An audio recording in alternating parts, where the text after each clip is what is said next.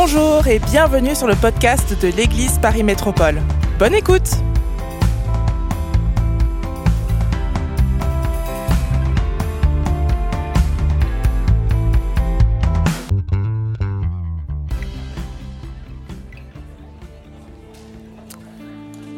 Bienvenue dans la présence de Dieu, bienvenue dans la maison du Seigneur. C'est incroyable parce qu'à chaque fois que je viens, à Bastille, je vois de nouvelles têtes. J'ai l'impression que cette nouvelle église, l'église se métamorphose. Gloire à Dieu pour les nouvelles personnes. On peut remercier le Seigneur pour tous ceux qui se joignent à nous. Soyez les bienvenus. Amen. Ce soir, j'aimerais apporter une courte pensée. J'espère ne pas être long. J'aimerais parler de la parabole des talents. Euh, c'est un texte qui a été lu, relu, euh, revisité plusieurs fois. C'est comme euh, euh, Amazing Grace, quand on entend ça, bon, celui qui apporte ça à la pression, parce qu'il y a tellement de, personnes qui sont passées euh, derrière, qui ont mieux chanté. Mais ce soir, j'ai la conviction que le Saint-Esprit veut amener un regard différent sur ce texte. Et on va lire ensemble Matthieu chapitre 25, verset 14. Matthieu chapitre 25, verset 14. Il en sera comme d'un homme qui partant pour un voyage, d'autres versions précises pour un long voyage, dites avec moi un long voyage, appela ses serviteurs et leur remit ses biens. Il donna cinq talents à l'un d'eux, à l'autre et un au troisième, à chacun selon sa capacité. Pouvez-vous dire aussi avec moi, à chacun selon sa capacité? Puis il partit aussitôt, celui qui avait reçu les cinq talents s'en alla, il les fit valoir, les fit fructifier et il gagna cinq autres talents. De même, celui qui avait reçu deux talents en gagna deux autres. Celui qui n'en avait reçu qu'un alla faire un creux dans la terre, cacha l'argent de son maître. Longtemps après, le maître de ses serviteurs revint. Jésus revient bientôt. Quelqu'un dit Amen. Cette parole, longtemps après, 2023 ans après, enfin 2000, plus de 2000 ans après son départ, euh, certains disent, mais il est où votre Jésus? Assurément, il revient bientôt et reviendra un jour. Le maître de ses serviteurs revint et leur fit rendre des comptes. On aura aussi des comptes à rendre, mes amis. Celui qui avait reçu les cinq talents s'approcha. On apporta cinq autres talents et dit, Seigneur, tu m'as remis cinq talents, voici j'en ai gagné cinq autres. Son maître lui dit, Well done, bravo, c'est bien, un bon et fidèle serviteur, tu as été fidèle en peu de choses, je te confierai beaucoup, entre dans la joie de ton maître. Celui qui avait reçu les deux talents s'approcha aussi et dit, Seigneur, tu m'as remis deux talents, voici j'en ai gagné deux autres. Son maître lui dit, Excellent, c'est bien. Bon et fidèle serviteur, tu as été fidèle en peu de choses, je te confierai beaucoup, entre dans la joie de ton maître. Celui qui n'avait reçu qu'un talent, dites avec moi, qui n'avait reçu qu'un talent? Il y a une précision ici. On ne dit pas celui qui avait reçu un talent, mais on dit celui qui n'avait reçu qu'un talent. Donc l'auteur veut nous emmener dans la tête de la personne qui a reçu ce talent et nous faire comprendre qu'il considère que c'est insuffisant. Est-ce que quelqu'un me suit Tu peux dire Amen? Celui qui n'avait reçu qu'un talent, parce que ça fait 200 000 euros, hein, donc euh, c'est quand même pas, quand même pas n'importe quoi. Celui qui n'avait reçu qu'un talent s'approcha ensuite et dit, Seigneur, je savais que tu es un homme dur, que tu moissonnes où tu n'as pas semé, que tu amasses où tu n'as pas vanné. Étrange description du maître. J'ai eu peur, je suis allé cacher ton talent dans la terre. Voici, prends ce qui est à toi. Son maître lui répondit, serviteur méchant et paresseux. Dites avec moi, méchant et paresseux. Tu savais que je moissonne où je n'ai pas semé, que j'amasse où je n'ai pas vanné. Il te fallait donc remettre mon argent au banquier et à mon retour, j'aurai retiré ce qui est à moi avec un intérêt.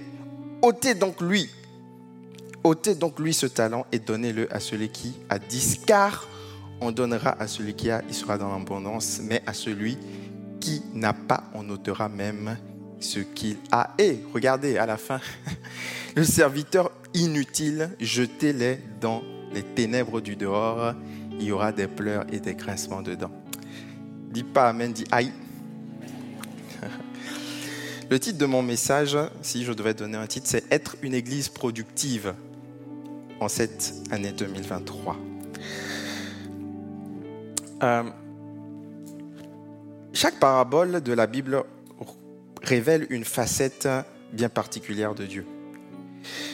Par exemple, la parabole des ouvriers à la dernière heure révèle la grâce de Dieu qui accorde son salut indépendamment de nos œuvres. Certains sont venus tôt, d'autres sont venus tard, mais ils ont reçu la même rétribution, le même salut.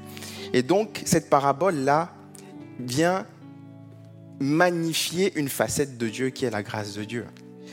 Par exemple, la parabole du semeur, que vous connaissez, le, un semeur qui sort pour semer, révèle l'impartialité de Dieu, la, la bonté de Dieu qui est prêt à semer sur tous les cœurs, même les plus durs. Chaque parabole met un accent sur nous, les chrétiens, certes, mais aussi sur une certaine facette de Dieu. Et si le semeur est prêt à semer sur toutes les terres, y compris celles qui sont dures, Dieu est prêt à répandre son amour, sa grâce, même sur ceux qui ne l'acceptent pas. Si vous me suivez jusque-là, vous pouvez dire Amen. La parabole du Fils prodigue révèle l'amour de Dieu qui est prêt à nous pardonner nos plus grands manquements quels que soient tes manquements, quelles que soient tes failles, quelle que soit la distance que tu as parcourue loin de Dieu, comme le Fils prodigue, quel que soit ton état actuellement, même si tu es au milieu des cochons, même si tu es euh, dans la saleté, dans le péché le plus grave, Dieu te dit, je t'accueille à bras ouverts. Quelqu'un peut dire Amen pour la bonté de Dieu. Alors cette parabole des talents, quelle facette reflète-t-elle? La parabole des talents reflète ou révèle un aspect de Dieu dont on ne parle pas beaucoup. Cela reflète un Dieu productif, un Dieu qui attend des résultats, un Dieu qui attend comme une, un retour sur investissement. Et comprenez-moi bien ce soir, je ne veux pas parler de, de productivité mercantile, peut-être que tu es au boulot, on te met la pression, on ne parle pas de ça ici mais on parle d'un Dieu qui, qui nous aime tellement et qui sait ce qu'il nous a donné et qui veut que nous aussi, on puisse lui donner quelque chose en retour. Maintenant, voici. Je pense, aujourd'hui, c'est vraiment la conviction que j'ai de plus en plus, que cette parabole n'est pas juste pour nous individuellement elle n'est pas pour les chrétiens individuellement. J'ai la conviction de plus en plus que cette parabole-là est un message pour l'Église dans son entièreté. Pourquoi? Parce que le Maître a donné à ses, à ses serviteurs la totalité de ses biens. Il a partagé à ses serviteurs la totalité de ses biens et il est parti. Et il faut se rappeler du contexte. On est dans un contexte de, du, pré-départ de Jésus. Jésus va partir dans quelques jours. Et donc, vous pouvez vous imaginer assez, vous pouvez vous imaginer assez aisément que le maître c'est Jésus et les serviteurs c'est nous. Mais il est en train de parler de l'Église dans son entièreté parce que Jésus va confier la totalité de sa mission à l'Église. Et donc il va répartir, il va répartir ses biens entre les serviteurs. Écoutez-moi bien ce soir. J'ai la conviction que ce message a une portée prophétique, presque apocalyptique. Pourquoi le maître est si dur? Parce que en réalité, Jésus veut faire une œuvre sur terre. Et quand une église, une des trois églises, c'est symbolique, hein, quand certaines églises, quand certaines communautés, quand certains chrétiens ne participent pas à l'œuvre, on retarde l'échéance. Est-ce que vous me suivez? Dans cette optique, on comprend pourquoi le maître semble aussi dur. On comprend pourquoi le maître semble aussi dur. Parce qu'il a donné huit talents en tout. Il attend huit autres en retour, mais il n'y en a que sept.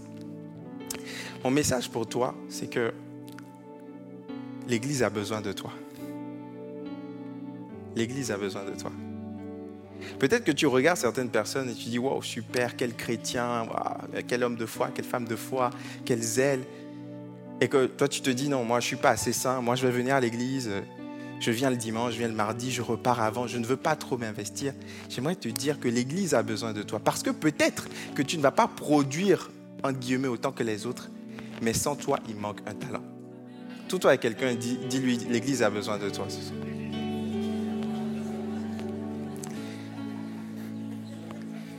Chaque personne a une mission que les autres ne pourront pas faire. Oui, mais pasteur, personne n'est indispensable, c'est vrai. Mais dans la vision de Dieu, dans le plan de Dieu, Dieu t'a confié quelque chose. Qui que tu sois, la Bible dit que chaque serviteur a reçu selon sa capacité, selon ses aptitudes. Et il y a des choses que Dieu a mis en toi, que toi seul peux faire. Je ne suis pas en train de flatter ton ego. Je ne suis pas en train de te dire que tu es quelqu'un de génial.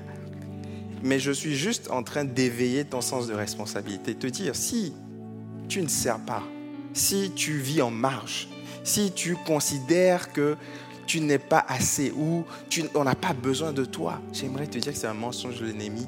Tu as un rôle à jouer qui est important. Et Jésus revient bientôt. Et les temps sont durs. On a parlé de guerre, on a parlé de bruit de guerre, on a parlé d'un contexte compliqué. Les temps sont réduits. Et il faut s'activer, il faut se lever pour servir. Quelqu'un dira Amen ce soir. Quelques pensées rapidement sur la parabole des talents. Premièrement, quelques pensées éparses. Premièrement, il faut comprendre que notre identité vient du Maître. Dans ce texte, on ne connaît pas le nom des serviteurs, mais on les appelle par leur relation avec le Maître. On sait juste qu'ils sont des serviteurs. On ne connaît pas leur profession, on ne connaît pas leur appartenance, on ne connaît pas leur nom de famille, on ne connaît pas leur situation économique personnelle. Tout ce qu'on sait, c'est que ce sont des serviteurs. Et dans ce contexte du, pré-départ de Jésus, Dieu veut te dire qu'avant d'être euh, blanc, noir, français, euh, de gauche, de droite, euh, dans, un contexte qui, tend à se cristalliser, à se diviser constamment, avant d'appartenir, moi je suis de telle communauté, moi je suis de telle classe sociale, Dieu veut d'abord que tu te définisses comme étant un serviteur. Est-ce que quelqu'un peut dire Amen à ça? Les temps sont proches et Jésus ne va pas te regarder uniquement ou principalement par ton nom de famille, par ta profession, par ton statut social, par le fait que tu sois un homme, une femme. Non. Jésus veut te regarder comme étant un serviteur avant tout. Il a appelé trois serviteurs et il leur a donné distribuer ses talents. Deuxième chose à comprendre. Il faut comprendre que chaque talent appartient à Dieu. Le maître n'a pas donné un héritage à ses serviteurs dans cette parabole. Mais le maître a donné ses talents, son argent qu'il a, réparti entre ses serviteurs. Et il y a un appel implicite à faire fructifier ses talents pour le maître. Regardez le texte, relisez plusieurs fois. À quel moment le maître a-t-il demandé aux serviteurs de faire fructifier les talents? Nulle part. C'est terrible de voir que dans ce texte, à aucun moment le maître ne dit explicitement allez faites fructifier le talent. Aucun. Mais il attend quelque chose en retour parce que cela va de soi. Parce que quand Dieu nous donne quelque chose de lui, il attend à ce qu'on le fasse fructifier. Quand Dieu voit le figuier qui ne produit pas de fruits, il le maudit parce que Dieu est un Dieu productif. Dieu est un Dieu qui veut qu'on grandisse, qui veut qu'on puisse croître. Dieu ne veut pas que tu restes au même endroit. Mon frère, ma soeur, Dieu veut que tu grandisses dans ton service. Peut-être que tu sers à l'accueil, peut-être que tu sers à, à, la louange. Et je, me, bénis Dieu, c'est super Dominique ce qu'elle fait. Euh, mais vous, auriez vu Dominique il y a 5 ans, vous auriez dit, oh, la louange, n'est pas pour elle. C'est super ce que tu fais, Dominique, que Dieu te bénisse. Dieu veut vous faire grandir pour les serviteurs qui se, qui, qui se lèvent. Dieu est content quand il voit ça, quand il voit quelqu'un sur qui on n'avait pas parié et que demain il grandit, devient un serviteur de Dieu, une servante de Dieu. Dieu se réjouit de ça. Et Dieu veut te dire, aujourd'hui, je, suis obligé de, pointer un tout petit peu, désolé, mais Dieu veut te dire, toi qui ne sers pas, il ne faut pas que tu restes à ce niveau. C'est assez important pour affecter ta vie spirituelle. Des fois, on vient à l'église, on prend, on écoute les messages et puis on, on se fait du bien. N'est-ce pas que ça fait du bien d'être dans la présence de Dieu? Mais à des moments donnés, il faut agir, il faut servir. Si vous, ne faites, si vous mangez, vous ne faites que manger. Si vous ne faites pas d'exercice, la nourriture qui est censée vous procurer du bien va devenir une source de maladie. Parce que vous devez vous exercer. Il y a un exercice spirituel dans le service. Dans le service, vous allez vous frotter à d'autres chrétiens. Dans le service, vous allez risquer d'être déçu. Dans le service, vous allez être sous une autorité. Peut-être que vous êtes un chef d'entreprise, que vous avez des positions de responsabilité, puis vous allez rentrer dans un service euh, et puis euh, voilà, c'est un frère simple qui va être votre leader. C'est un apprentissage d'humilité. C'est extraordinaire parce que l'Église est à contre-culture. On a ici des, personnes qui, ont des entreprises, qui, ont des, emplois, qui sont dans la police, qui ont des emplois qui sont des emplois où ils ont une forme d'autorité mais qui viennent faire l'accueil, qui viennent, qui viennent servir de façon humble. C'est ça l'Église. Et chaque service est important. Il n'y a pas de petit talent. Il n'y a pas de talent moindre que l'autre. Chaque talent est important. Alors j'aimerais vraiment vous encourager. Si vous n'êtes pas dans un service, bien sûr, il y a plusieurs façons de servir Dieu. Mais j'ai vraiment à cœur d'inviter à servir dans l'Église il y a une bénédiction pour vous à servir dans l'Église. Il y a une grâce pour vous à servir dans l'Église. Il y a un talent, il y a une touche, il y a, un goût, il y a une saveur que seul vous pourrez apporter. Je prie que ce soit votre partage dans le nom de Jésus, que vous soyez encouragés à servir. Quelqu'un peut dire Amen, oui, vous pouvez applaudir. Notre talent appartient à Dieu et il y a un appel implicite à le faire fructifier. Il y a un appel implicite à le faire grandir. Peut-être que vous servez déjà. Dieu veut que vous puissiez faire fructifier. Si vous êtes musicien, Dieu veut que vous puissiez travailler votre instrument. Comme David, David touche son instrument. Saül est guéri.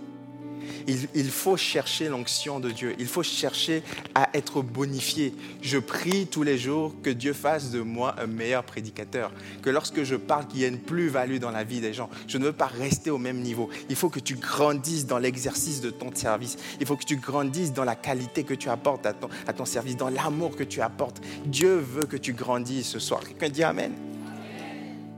Un appel à faire fructifier Voici aussi un élément important. C'est un encouragement dans les derniers temps. Il y aura beaucoup de difficultés dans l'Église. Aujourd'hui, les églises sont confrontées à, plusieurs lois. Euh, euh, il y a la loi séparatisme ou la loi pour les principes républicains qui va emmener beaucoup plus de restrictions dans l'Église. Il y a beaucoup de restrictions administratives, il y a des restrictions d'ordre financier qui font que une restriction, des restrictions d'ordre financier, pardon, qui font que les églises n'arrivent plus à s'implanter dans Paris. Plus ça va avancer, plus ça va être difficile. Mais je vois dans le fait que il y a plus de choses qui fonctionnent que de choses qui ne fonctionnent pas dans ce texte il y a deux serviteurs qui sont productifs et un seul qui est dysfonctionnel. Est-ce un hasard? Peut-être.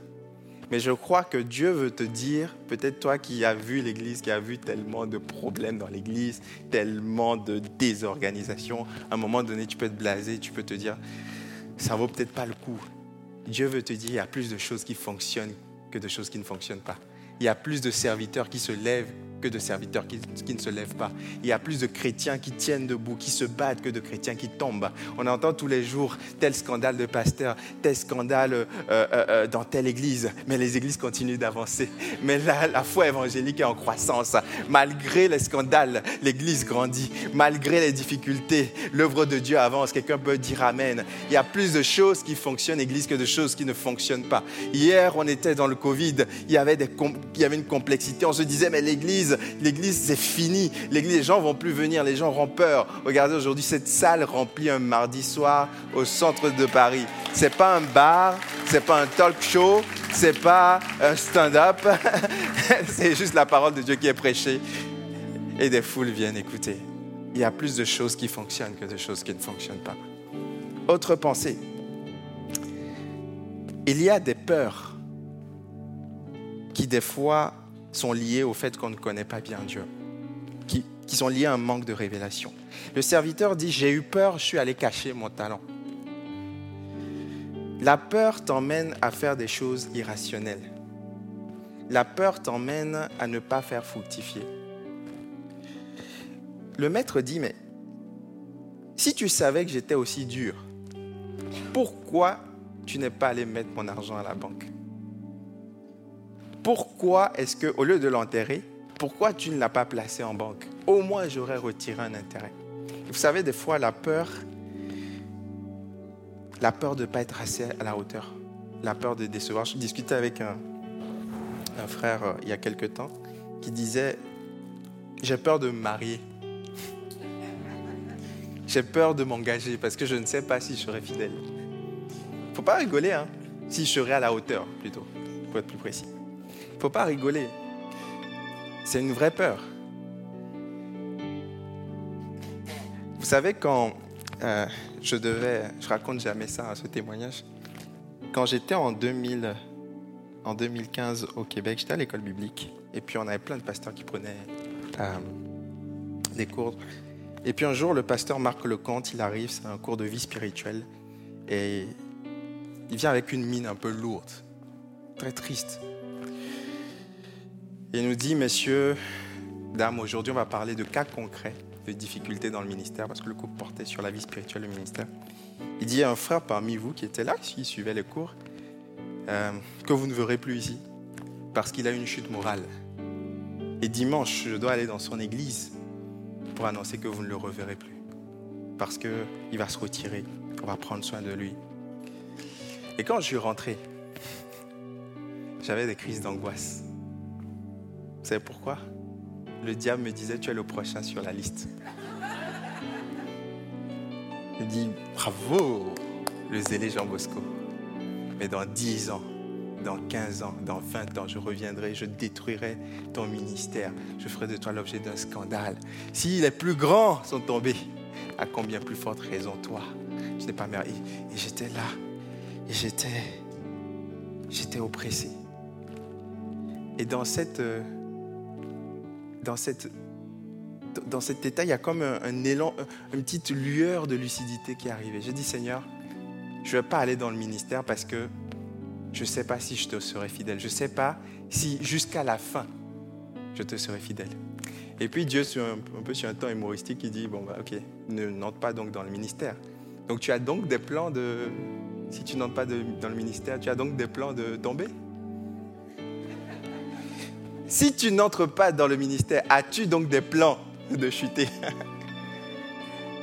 Et j'ai réfléchi, je me suis dit, en fait, que je sois dans le ministère ou pas, je suis appelé à être intègre être un homme de foi, un homme intègre. Je dis, Seigneur, je veux répondre à l'appel. Et par la foi, tu me garderas toute ma vie. Ce n'est pas par mes propres forces, ce n'est pas par mes propres compétences, ma propre sainteté. Tu me garderas parce que j'ai foi que ce que tu as commencé, tu rendras à perfection. Et vous savez, des fois la peur t'empêche d'entrer. Est-ce que je suis assez? Est-ce que je serai à la hauteur? Est-ce que je vais réussir? Est-ce que je vais commencer telle entreprise? Est-ce que je vais pouvoir arriver au bout? Tu arriveras au bout. Le Seigneur te fera grâce. S'il t'a donné ce talent, il l'a donné en fonction de ta capacité et il sait que tu es capable de le faire fructifier. Quelqu'un peut dire Amen ce soir? Alléluia. Le reproche envers le troisième serviteur ne porte pas sur sa compétence. Dans le domaine, euh, dans le domaine séculier, quand des fois vous vous faites recaler, on dit que vous n'êtes pas assez compétent que vous n'avez pas assez d'expérience, que vous n'êtes pas assez rapide, que vous n'êtes pas assez, assez, assez, euh, vous ne maîtrisez pas assez la tâche. On, on, pointe sur la compétence. Mais regardez ici, Jésus ne pointe, le maître ne pointe pas sur la compétence. Il pointe sur le caractère, la fidélité. Il dit serviteur méchant et paresseux. Je pensais qu'il aurait dit serviteur incompétent, serviteur qui ne sait pas faire fructifier, qui est incapable. Non, il pointe sur le caractère. C'est un message pour te dire, en fait, si Dieu t'appelle à faire quelque chose, c'est qu'il t'a déjà donné le potentiel et la capacité. Maintenant, c'est une question de fidélité. C'est une question d'avoir bon cœur. C'est une question de ne pas être centré sur soi. Écoutez-moi bien ce soir, Église. Des fois, on fait passer Dieu au 198e plan. Après, notre famille, ça c'est important, la famille doit passer Dieu, la famille, le service. Mais des fois, on ne met pas Dieu au premier plan, on ne met pas le service au troisième plan. Le service passe à la 198e place.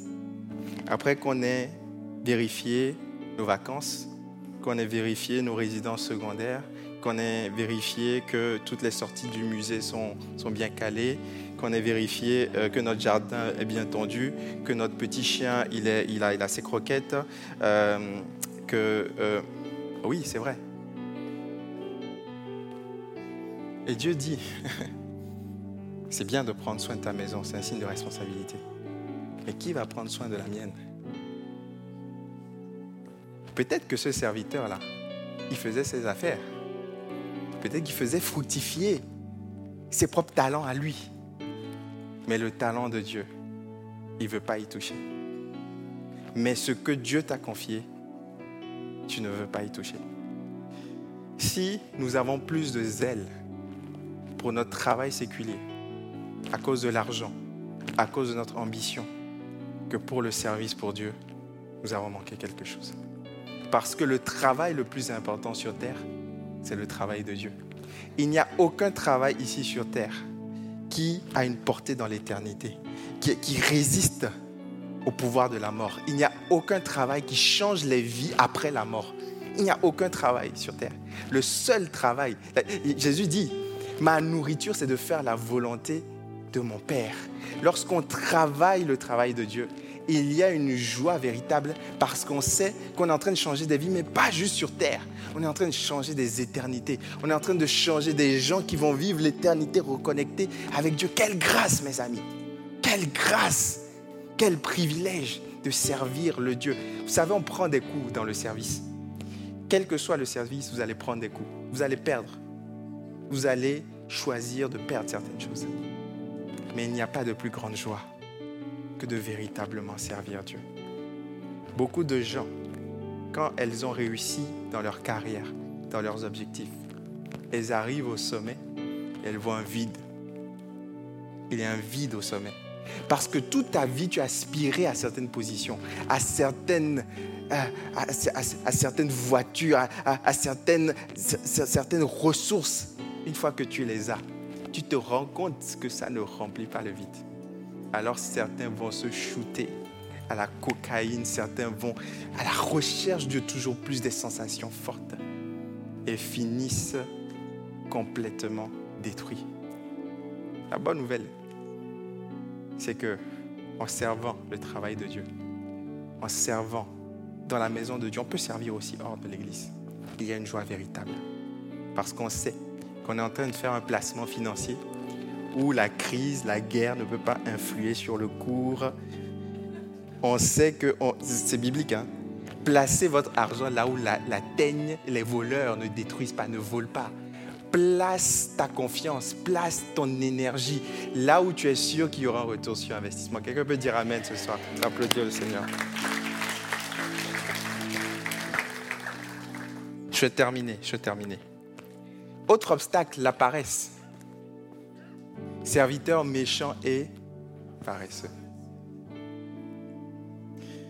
Entre le service et Netflix, entre venir un samedi faire des répétitions de louanges et être tranquillement dans mon petit canapé, c'est mérité, hein, je travaille toute la semaine. Entre profiter de mes soirées et passer du temps à chercher la face de Dieu pour être encore plus aiguisé, pour que Dieu se serve plus de moi. de moi. Des fois, on choisit la voie de la paresse. Tellement de personnes ici, vous avez peut-être vous n'avez pas idée du nombre de personnes qui servent dans cette église. J'ai compté à Montparnasse, tous les dimanches, il y a une cinquantaine de serviteurs qui servent. 40 à 50 des fois. C'est une église de 150. Entre l'accueil, la louange, les intercesseurs, les, équipiers qui sont à la sono. Il y a tellement de personnes qui permettent qu'on puisse bénéficier de cette parole. Il y a tellement de personnes entre les équipiers à la vidéo, tellement de personnes qui sont clés et qui sont la structure, la force vive de l'Église. Tellement de personnes que vous ne verrez peut-être jamais sur l'estrade. Je pourrais les citer, mais bon, si je commence à citer ça, je n'ai pas de problème. mais tellement de personnes qui sont là ici, qui soutiennent l'Église dans l'administratif, qui prennent des heures de leur temps, des fois des nuits blanches. Et il y a ta place qui est là. Ta chaise de serviteurs te regarde et te dit, viens, viens m'occuper, viens jouer ton rôle, viens jouer ta partition. Il y a un instrument qui est manquant sur l'estrade que tu peux jouer. Il y a une voix, une voix que tu peux apporter dans les GDM. Il y a un, service que tu peux apporter euh, sur Internet pour nous rendre encore plus pertinents, pour toucher encore des gens. Il y a quelque chose que tu sais faire. Il y a un talent, il y a un potentiel que tu peux faire. à cause de la paresse, tu ne le fais pas. Je prie que Dieu nous délivre de la paresse dans le nom de Jésus. Moi aussi, je prie pour la délivrance de la paresse, que nous soyons zélés, actifs pour notre Seigneur. La Bible, euh, vous savez, quand, on étudie les styles littéraires, je vais finir avec ça. Je vais finir avec ça. Des fois, la Bible, elle ne se moque pas, mais elle tourne en dérision pour qu'on voit le ridicule de certaines choses. Regardez ce que la Bible dit sur la paresse. Dieu est compatissant, mais il dit pas, oh, vous les paresseux, vous souffrez beaucoup. C'est dur, les paresseux. Non, regardez ce que la Bible dit. Le paresseux cherche des excuses bidons. Proverbe 22, verset 13. Le paresseux dit, il y a un lion dehors. Je serai tué dans les rues. Au secours, si je sors, je vais être tué par un lion. Ah bon? Vraiment? Le paresseux abandonne devant la première difficulté. Proverbe 20, verset 4. À cause du froid, le paresseux ne laboure pas. À la moisson, il aimerait récolter, mais il n'y a rien. À cause du froid, tu ne sors pas investir, tu ne sors pas faire fructifier, tu ne sors pas travailler. Et au moment où tout le monde récolte, récolte une moisson d'âme, récolte une famille qui est sauvée, récolte euh, des bénédictions spirituelles, au moment où on récolte, tu as des regrets. Regardez aussi. Comprenez-moi bien, aujourd'hui, je n'ai pas le temps de nuancer. Euh, oui, il y a la grâce de Dieu et puis on n'est pas sauvé par les œuvres, c'est vrai. Mais il y a un équilibre. Des fois, Dieu dit, il faut que tu te réveilles. Dieu nous donne un petit coup de boost. Regardez, le paresseux préfère son petit confort présent et précaire, mais ne réalise pas tout le confort qu'il aurait s'il faisait juste un petit effort. Proverbe 19, 24. Le paresseux plonge sa main dans le plat. C'est ma préférée. Hein. Il plonge sa main dans le plat et il ne ramène pas sa bouche.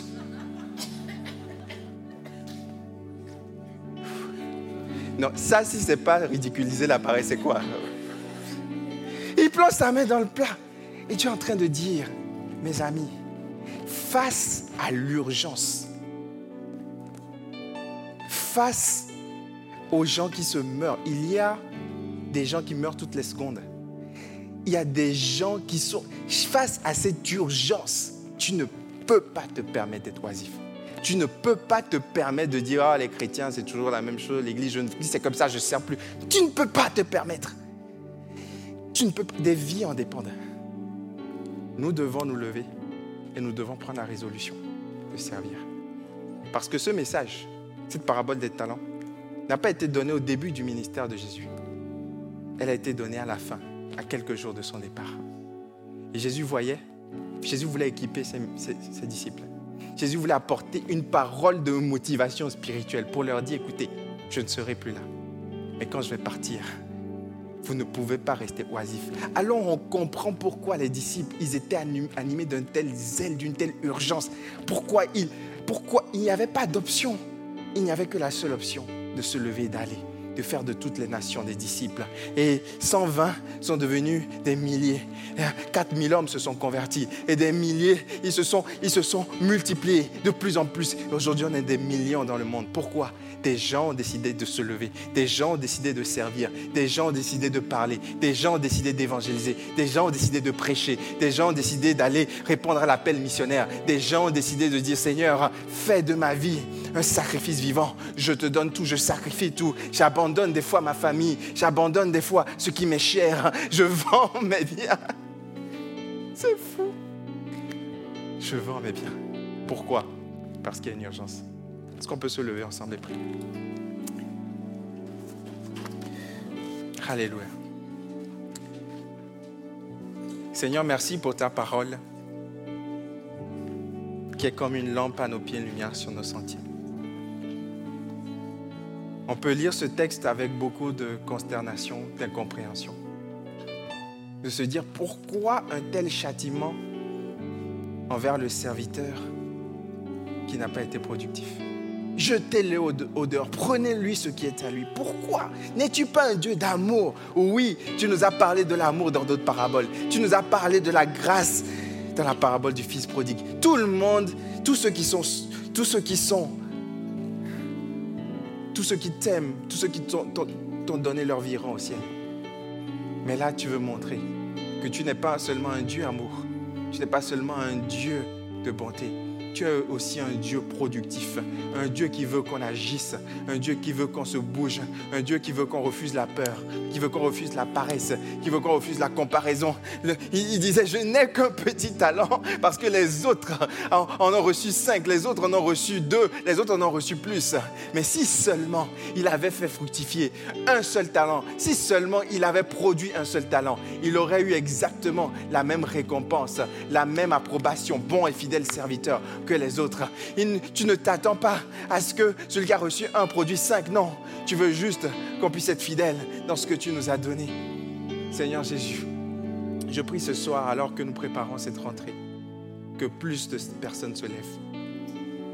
Je prie ce soir que tu convainques. Aucun homme ne peut convaincre des cœurs. Mais je prie que tu convainques, que tu touches un cœur, que tu lui dises, tu ne peux pas continuer à rester assis. Tu as assez reçu. Maintenant, il faut que tu te lèves. Il faut que tu contribues. Il faut que tu serves dans le travail le plus important sur Terre. Il faut que tu fasses quelque chose. Peut-être quelqu'un a une situation tellement compliquée. Peut-être, je parle à toutes sortes de personnes aujourd'hui. Peut-être à quelqu'un qui a une, qui est maman monoparentale, qui a tellement de difficultés. Et Dieu voit, Dieu voit toutes ces difficultés. Le stress qui est déjà au boulot, Dieu voit cela. Mais si tu considères juste un tout petit peu, juste pour faire fructifier, juste mettre l'argent à la banque, juste faire une œuvre pour dire Seigneur, je ne veux pas que ma vie soit improductive, je ne veux pas juste être quelqu'un qui reçoit, mais je veux être aussi quelqu'un qui donne. Alors j'ai la conviction que tu répandras ta grâce sur lui. Alléluia. Est-ce qu'on peut, est peut prier ensemble? Élevons la voix ce soir. Dis-lui Seigneur, me voici, envoie-moi. Dieu cherche des personnes qu'il va envoyer mais ils ne trouvent pas. Dieu cherche des personnes disponibles, mais leurs agendas sont déjà remplis.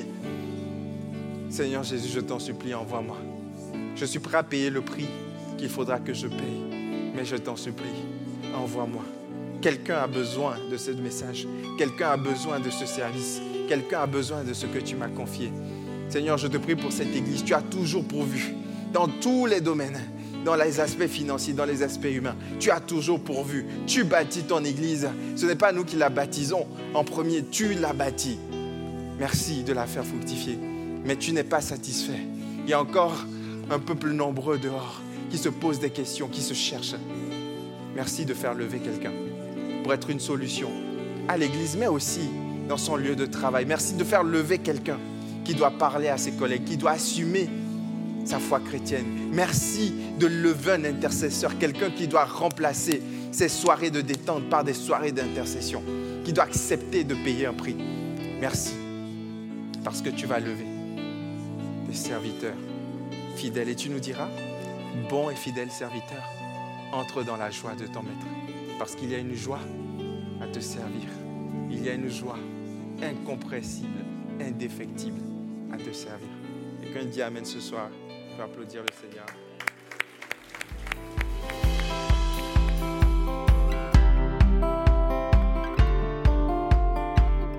Merci d'avoir écouté le podcast de l'Église Paris Métropole. Retrouvez toute notre actualité sur notre site monégliseaparis.fr et sur nos réseaux sociaux Instagram, Facebook et YouTube Église Paris Métropole. À bientôt!